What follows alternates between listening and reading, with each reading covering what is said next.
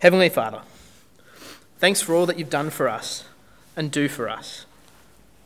The list is endless. Help us to throw off all that hinders and run after the goal you've laid out for us in Jesus. Father, please help me speak your words despite my weakness. In your name we pray. Amen. Uh, so it's clear if you just start reading from verse 12 that we've missed something. Paul says, Not that I've already attained all this or have already been made perfect.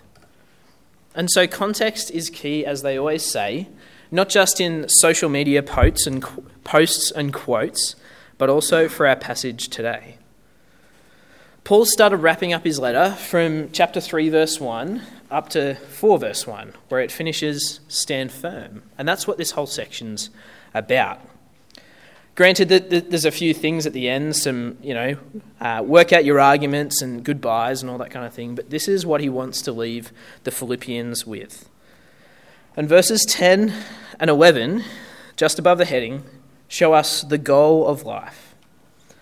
In verse 10, to know Christ, and in verse 11, to somehow attain to the resurrection of the dead. And that's what today's passage is all about pushing on to this goal, pressing on to the prize.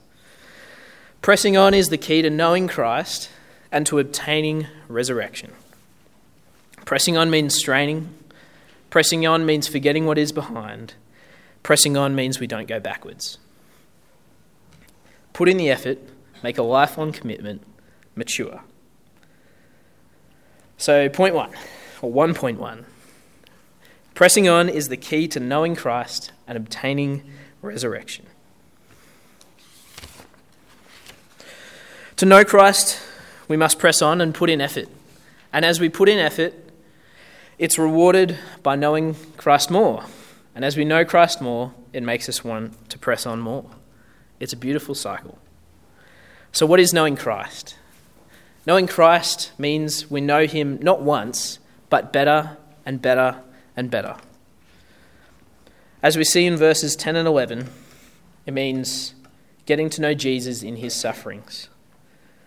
Suffering for Jesus means we know him better as we identify with him and we participate with him. In chapter 2, we saw it was about being humble, about being obedient. And as it keeps coming up in this letter, knowing Jesus, knowing Christ, is knowing joy and having a life filled with joy. This letter is filled with Paul going on and on about the joy he has. Not because of his circumstance, because he's locked in a prison, which isn't the greatest circumstance, really, is it? But because of his salvation and knowing that the gospel is going forwards. To know a person takes time and it's intimate. It takes forever, really. No matter how well you know someone or how long, there's always more to know. Uh, for me, I have a mate, Jackson, and I've known, not that Jackson, I've known him for a while, and only in the last few months we've realised that we both love cooking. We both have this great passion for cooking. And it's been a joy to discover that we both have this shared passion for cooking. The infinite depth of our God is, our jo- is a joy to discover and keep discovering more and more about daily. Our God is so big, His plans are so massive, and He is so much more kind and loving and compassionate than we could ever understand. So, how do we know Christ? Through His Word as we get to know Him better and better through suffering with Him, by being humble like Him, and having a life filled with joy because of Him. We need to run after Him to press on to know Christ more and more, to somehow, as Paul says in verse 11, to attain the resurrection from the dead. Pressing on means straining. And I really did try to think of another word uh, something that might be a bit more punchy. Uh, but whatever word I thought of, whether it was effort or giving it a go, it just lost the importance of keeping on going even when it hurts. This straining is kind of like the boot camp mentality, uh, where the person in charge might say, Do 50 push ups. And you do 50 push ups, and your reward is 50 more push ups. This passage should destroy our comfort and our contentedness with staying stationary in our walk with God. Paul and I, though, we don't want to leave you in guilt. The call here is more like a rally to join in running the race together. And it's certainly challenged me as I've looked at this passage over the last few weeks. Am I consistently and constantly straining for God, getting to know Him more? Paul is about 60 years old, and he shows in, in the passage we looked at last week just how much he strained and strived for God, how zealous he was as a Jew. And now he's, for the other half of his life, he's been a Christian. He's been shipwrecked, beaten, mocked, scorned, imprisoned. His friends have disowned him. He's an apostle of the Lord Jesus Christ who appeared to him on the road to Damascus. A man who's had his life turned upside down by Jesus. And yet he still writes, verse 12 Not that I've already obtained all this, I've already been made perfect. But I press on to take hold of that for which Christ Jesus took hold of me. He strains to know Christ more and more, and somehow attain the prize of resurrection at the end. Friends, how should we press on? Straining, effort, sacrificially, and with our lives. As Jesus says, take up your cross and follow me. Paul doesn't say, if you feel like it. Or if you've got a bit of free time, maybe you could, or if you wouldn't mind just helping out. He says, I press on to take hold. I don't consider that I've taken hold of it yet. One thing I do, forgetting what is behind, straining towards what is ahead, I press on. Paul knows that how we press on to the goal shows our hearts. And God wants our hearts more than anything. Uh, for all of us, though, this might differ depending on what our life circumstances are like. You might be going really well, or life might not be going so well. If you're going well, physically, emotionally, spiritually, kick goals, read God's word, serve at church, open your home, Love God's family. For you, though, things might not be going as well. Life might be kind of tough, physically, mentally, emotionally, or spiritually. Do what Paul says in verse 12 take hold of Jesus as he takes hold of you, and strain to know him more and more as best you can in your circumstance and with all that you've got. We should do these things not because of religiosity or pietism or obligation, but out of the thankfulness and the joy for all that God's done for us and purchased for us in his Son Jesus. From our hearts, we should press on to know our King more and more and more, to finish the race and win the prize. To take hold for that which Christ Jesus took hold of for, for me, for us. Christ has taken hold of us. It's like when parents cross the road with their kids. Uh, and the kid thinks that they're grabbing their parent's hand, but what's really happening is the parent is grabbing their kid's hand. They're making sure that their kids make safe passage across the road, even if there is a pedestrian crossing. He's making sure, Jesus is making sure, that we'll make it to the finish. We'll make it to the resurrection of the dead. And so our role in that is that we press on. Because Jesus has made us his own. He's taken hold of us to get us there. The one who created everything from amoeba all the way to solar systems. This Jesus has taken hold of us. That's why we press on. Because we have assurance He's taking us there. As we see in verse 13, it's the one thing we do. The one thing we do, Paul says, forgetting what is behind and straining towards what is ahead, I press on towards the goal to win the prize for which God has called me heavenwards in Christ Jesus. This means we should not be paralyzed by our mistakes. It also doesn't mean that we are fixated on how good we were yesterday, the glory days of Christianity, or thinking we've somehow arrived. The one thing we do, forgetting what is behind and straining towards what is ahead, we press on towards the goal. Not distracted, not deterred. Out of everything you could do, this is the one thing we should do means forgetting our old lifestyle and looking ahead to the future, to know Jesus more and to the, the finish line, which is eternal life. Uh, for me, it reminded me in Genesis where God is saving Lot and his family. And they're told, run, run, don't look back. But what, is, what's, what does Lot's wife do?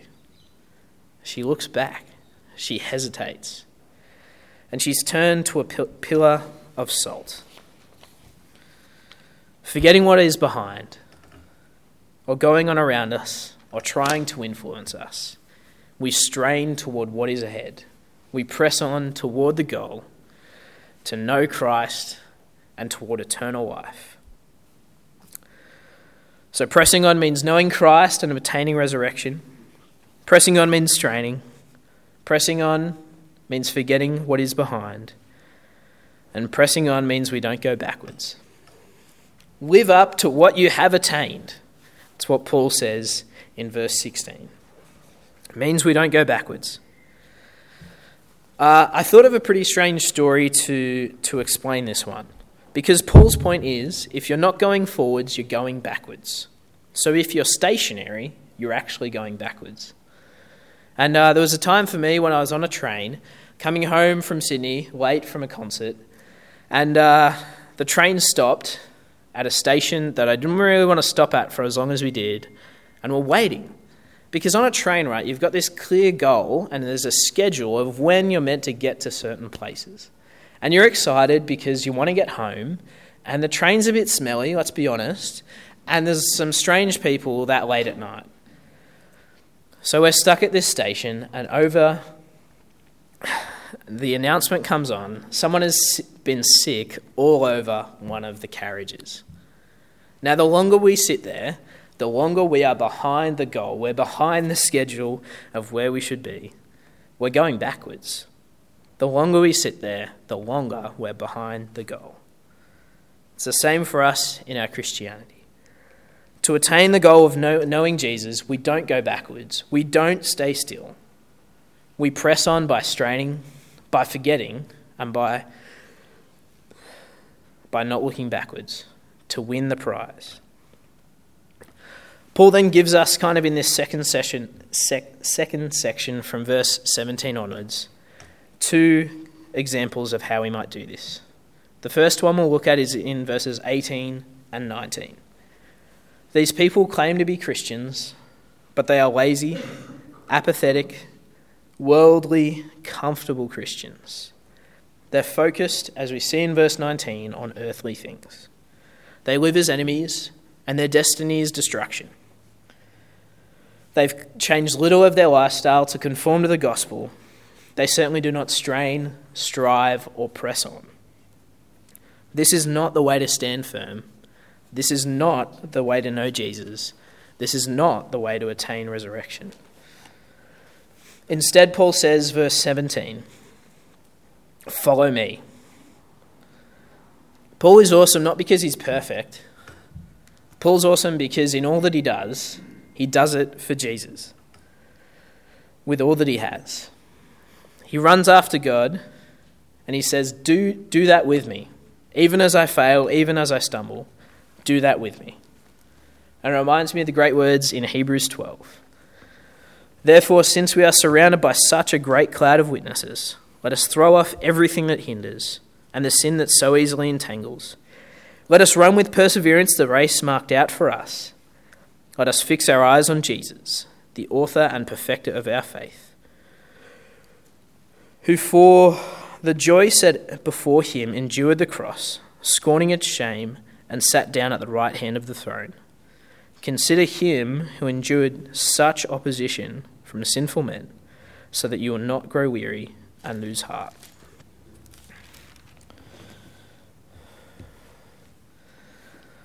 Paul says in verse 17 as well Take note of those who live according to the pattern we gave you, or you might have, Keep your eyes on those who live as we do. So we should look to others around us who are living like this people who have right hearts, who are humble and obedient, who have lives filled with joy. There are clearly some here in our church, and we have those people in our lives as well those who are examples and models for us as we go on in godliness and in life. Uh, Don Carson says many elements of discipleship are more easily caught than taught. So don't choose verse 18 and 19 people. Instead, choose verse 17 people.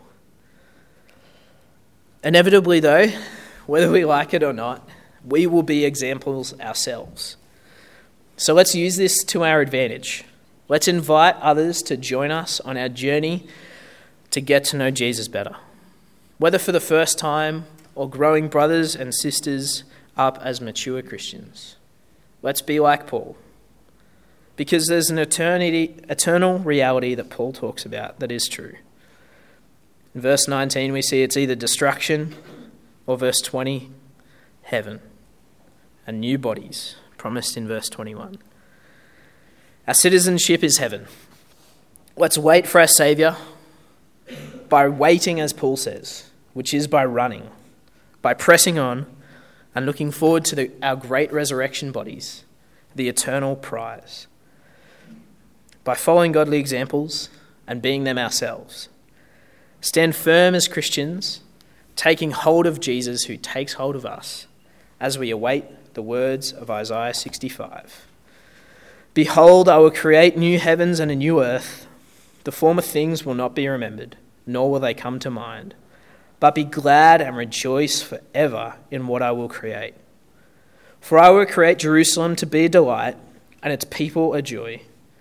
I will rejoice over Jerusalem and take delight in my people. The sound of weeping and of crying will be heard in it no more. Friends, let's look towards this goal of heaven. Let's press on to know Jesus and obtain resurrection by straining, by forgetting what is behind, and not looking back. Let's follow godly examples to know Christ and finish the race and win the prize of our faith, which is eternal life. Let's pray.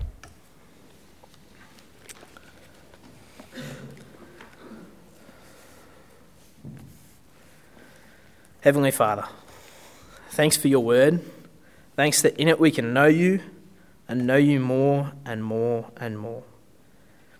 We pray we would press on to know you, not just once, but continuously for our whole lives, to push on and press on towards the goal, and follow examples as well to show us how, to finish the race and win the prize.